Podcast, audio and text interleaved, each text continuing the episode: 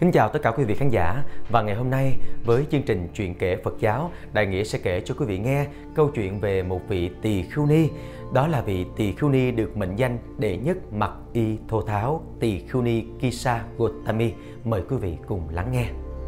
Vị tỳ khưu ni này đã có căn duyên sâu dày từ quá khứ là cô công chúa thứ năm trong bảy chị em như đã kể trong nhiều chuyện trước. Do phước báo bất đồng, cô sinh ra trong thời Đức Phật Gautama tại kinh thành Savatthi ở một gia đình triệu phú bị sạc nghiệp, tài sản bị khánh tận nên đời sống vật chất vô cùng khó khăn. Từ nhỏ, cô tên là Gautami nhưng do có một thân hình gầy gò, mảnh khảnh nên mọi người thường gọi là Kisa Gautami. Lớn lên về nhà chồng, ngoại trừ được chồng thương yêu, còn mọi người ai cũng không ưa cô, khinh ghét cô vì là con nhà nghèo Tuy nhiên, khi cô sinh được một đứa bé trai kháu khỉnh dễ thương thì ai cũng thay đổi thái độ. Nhìn đứa bé biết đi, biết chạy, bụ bẩm, hồng hào, xinh đẹp, cô rất được an ủi, là niềm vui cho cô, niềm tự hào của cô.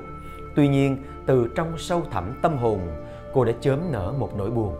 Trước đây, họ khinh ghét ta, đối xử với ta không ra gì, nhưng khi sinh cho họ một đứa bé mạnh khỏe, đẹp như thiên thần thì họ thay đổi thái độ. Hóa ra tâm địa con người là thế sao? Nhờ nuôi dưỡng chu đáo, sự chăm sóc tế nhị của người mẹ, đứa bé càng ngày càng ngoan ngoãn, dễ thương, được mọi người yêu quý, nâng bồng, cưng chiều như bảo vật. Riêng nàng, nàng biết rõ nó chính là mạng sống thứ hai của nàng. Tuy nhiên, vô thường không vì nể một ai. Hôm kia, đùng một cái, một căn bệnh cấp tính, không rõ nguyên do. Tử thần lạnh lùng và tàn nhẫn, lấy lưỡi hái, đoạn lìa mạng sống của đứa trẻ chẳng chút xót thương.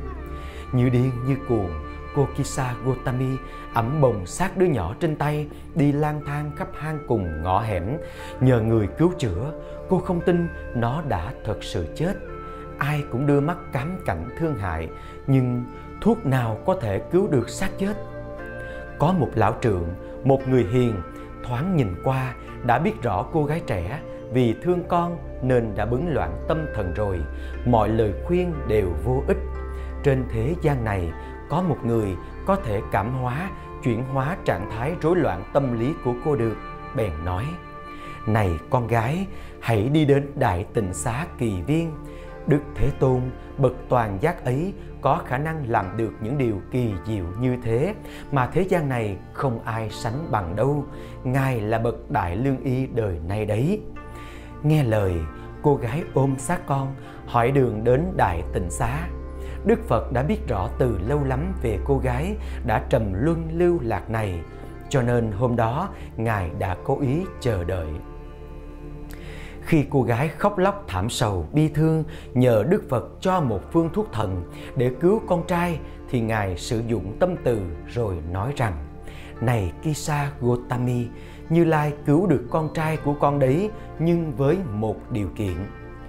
Cô gái nín thở, thôi khóc, đôi mắt mở lớn, chờ đợi thì Đức Phật nói tiếp như Lai chỉ cần một nhúm hạt cải thôi, nhưng hạt cải ấy con phải đi xin từng nhà, hạt cải nào ở trong gia đình nào không có người chết thì hạt cải ấy mới linh nghiệm, mới cứu sống nổi con trai của con.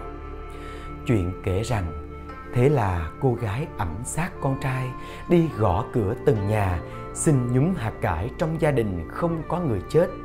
Thì bên tai cô thường được nghe những câu trả lời như sau. Không có người chết à chuyện mới lạ lùng. Cha tôi chết mẹ tôi chết, cháu tôi chết. Mới đây thôi là đã năm bảy người chết trong gia đình này rồi. Hạt cải thì không thiếu, có thể giúp cô một nắm hạt cải giống cũng không sao. Nhưng mà này, con cái, cháu chắc nội ngoại trong cái gia đình này thì thiêu xác cả đống ngoài nghĩa địa kìa. Chỉ cần mấy hôm đi khắp thành phố là cô gái chợt sực tỉnh đâu cũng có người chết, chẳng có gia đình nào mà không có người chết. Đức thế tôn dạy ta rất tế nhị, rất là có ý vị để ta nhận chân sự thật của đời người. Nghĩ thế xong, cô gái lặng lẽ ôm xác con trai ra nghĩa địa, nhẹ nhàng đặt lên một mô cỏ. Tâm cô chìm lắng rất sâu có lẽ cánh cửa huyền mật do căn duyên sâu dày từ quá khứ đã hé mở. Cô nhìn vào bên trong, cô nhìn ra thế gian, thế giới. Ngay khoảnh khắc ấy, sát na ấy, Đức Phật sử dụng năng lực thần thông để giúp cô tỉnh táo hoàn toàn, sáng suốt hoàn toàn và cô đã thốt lên giữa hư không một bài kệ như sau. Pháp này không dành riêng cho một làng, một xóm, một gia đình nào, nó không thiên vị một ai, là chung cho nhân loại, súc sanh, ma vương, chư thiên và cả phạm thiên. Đó là Pháp vô thường vậy. Trở lại kỳ viên hoàn toàn với một con người mới, rất tỉnh táo, cô quỳ sụp xuống chân Đức Phật. Ngài hỏi, này Kisa Gotami, hạt cải đâu? Con đã tìm ra hạt cải trong gia đình không có người chết chưa? Bạch Đức Thế Tôn, hạt cải ấy nó đã làm xong nhiệm vụ của nó rồi, sứ mạng ấy đã hoàn tất. Con đã thấy rõ lý vô thường của đời người, xin Đức Đạo Sư chỉ dạy tiếp cho con. Đức Phật thuyết cho cô gái một thời pháp ngắn, Ngài nói với đại ý rằng đi trên cuộc đời, sống trên cuộc đời, trên hành trình xuôi ngược, chúng sanh thường không có một mục đích chân thực nào cả.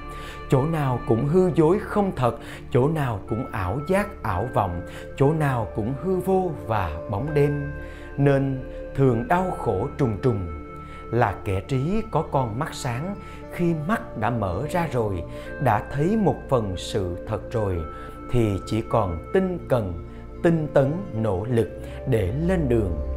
Biết bao kẻ ngu si thu nhặt hoa của dục lạc, thu nhặt hương của dục lạc, thu nhặt những đối tượng khả ý, khả ái dục lạc. Nếu cứ đắm say, đam luyến, tham nhiễm trên lộ trình, thì tử thần sẽ không tha lưỡi hái cho người ấy. Một lúc nào đó, sự chết, sự đau khổ, sự thống khổ sẽ như một cơn lũ lớn cuốn phăng cả một ngôi làng đang say ngủ lời và ý của đoạn thuyết giảng ấy được tóm tắt trong bài kệ sau đây. Ai còn thu nhặt hoa hương, đắm say tham nhiễm bên đường biết hay, tử thần mang kẻ ấy ngay, như cơn lũ cuốn ngủ say cả làng. Câu kệ chấm dứt, cô gái Kisa Gotami đắc quả nhập lưu và xin xuất gia. Cô đi vòng về hướng tay phải quanh Đức Phật ba vòng, đảnh lễ Ngài như đảnh lễ người cho nàng sự sống lần thứ hai. Sống trong giáo pháp thanh tịnh, Đức Phật gửi cô sang ni viện cho thọ đại giới và cô đã tu tập rất tinh cần.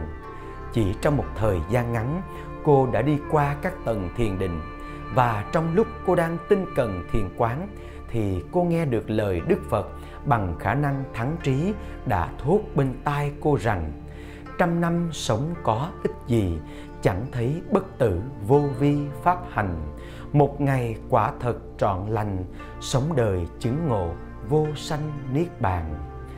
Thế là cô đã thành tựu rốt ráo cứu cánh phạm hạnh, nhẹ nhàng như dòng nước tự động trôi chảy khi lực đẩy đã có đà. Và những thắng trí dường như cũng tự động tìm đến mà không qua một kiên trì kịch liệt nào. Cũng như các vị công chúa khác cô thấy rõ mình có căn duyên từ đời đức chánh đẳng giác Padumuttara từ thời Đức Phật Kassapa ra sao và hiện nay họ đã hội ngộ một cách ngoạn mục trong giáo pháp này. Cô còn biết cả sáu người đều đắc quả A-la-hán, thắng trí cùng những khả năng khác nhau trên lộ trình hoàng pháp. Nhờ vậy, giáo hội mới trở nên phong phú, lắm hoa hương, đa sắc màu để phục vụ chúng sanh. Riêng cô công chúa Úc Visakha chưa rốt ráo phạm hạnh, nhưng vị thế của cô, vai trò của cô, sứ mạng của cô lại càng vi diệu, thù thắng hơn, khó đo đạt và không thể tỷ lượng vậy. Kisa Gotami chỉ một lần sinh nở, chỉ một lần mất con mà cô đã cảm nhận rất sâu sắc toàn bộ cuộc tử sinh toàn bộ sự thống khổ của trần gian, nên những lời pháp của cô thường dễ tác động vào lòng người, giúp họ trở về với đức tin chân chánh sống với giáo pháp. Sau này, tỳ khưu ni kisa gotami được biết đến như một người sống hành tri túc, tri chỉ quá nghiêm túc và khắc khổ từ vật thực sang tòa cho đến cả ba y.